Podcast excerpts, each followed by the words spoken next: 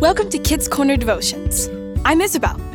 This week's theme is Your Smallest and Biggest Teachers. The Bible verse is Psalm 19, verse 1. The heavens keep telling the wonders of God, and the skies declare what He has done. Think about your yard. Do you have a favorite tree, bird, bug? The Bible says that everything in nature, no matter how big, small, or even slimy, can teach us something about God.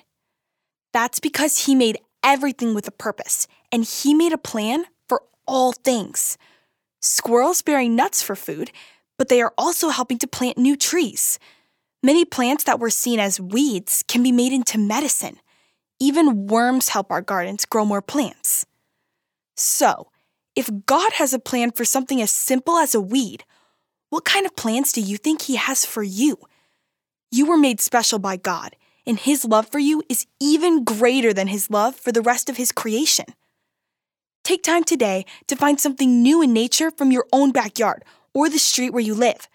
Think about the colors, shapes, and sizes that God used to make His creation. Then, thank God for making everything special, especially you. Will you pray with me? Dear God, Thank you for making all things. You have a plan for the littlest bugs in the biggest trees, and you also have a plan for me. Help me see the ways that you made all things special. Amen. Take some time this week to read the Bible reading Psalm 19, verses 1 through 14, and Matthew 6, verses 25 through 30, and ask the Holy Spirit to lead you in how these verses apply to you this week. Thanks for listening. Check out the great kidscorner.net content connected with this devotion. This week, watch the Kids in Action video, God's Blessing in the Barn. Talk to you again next week.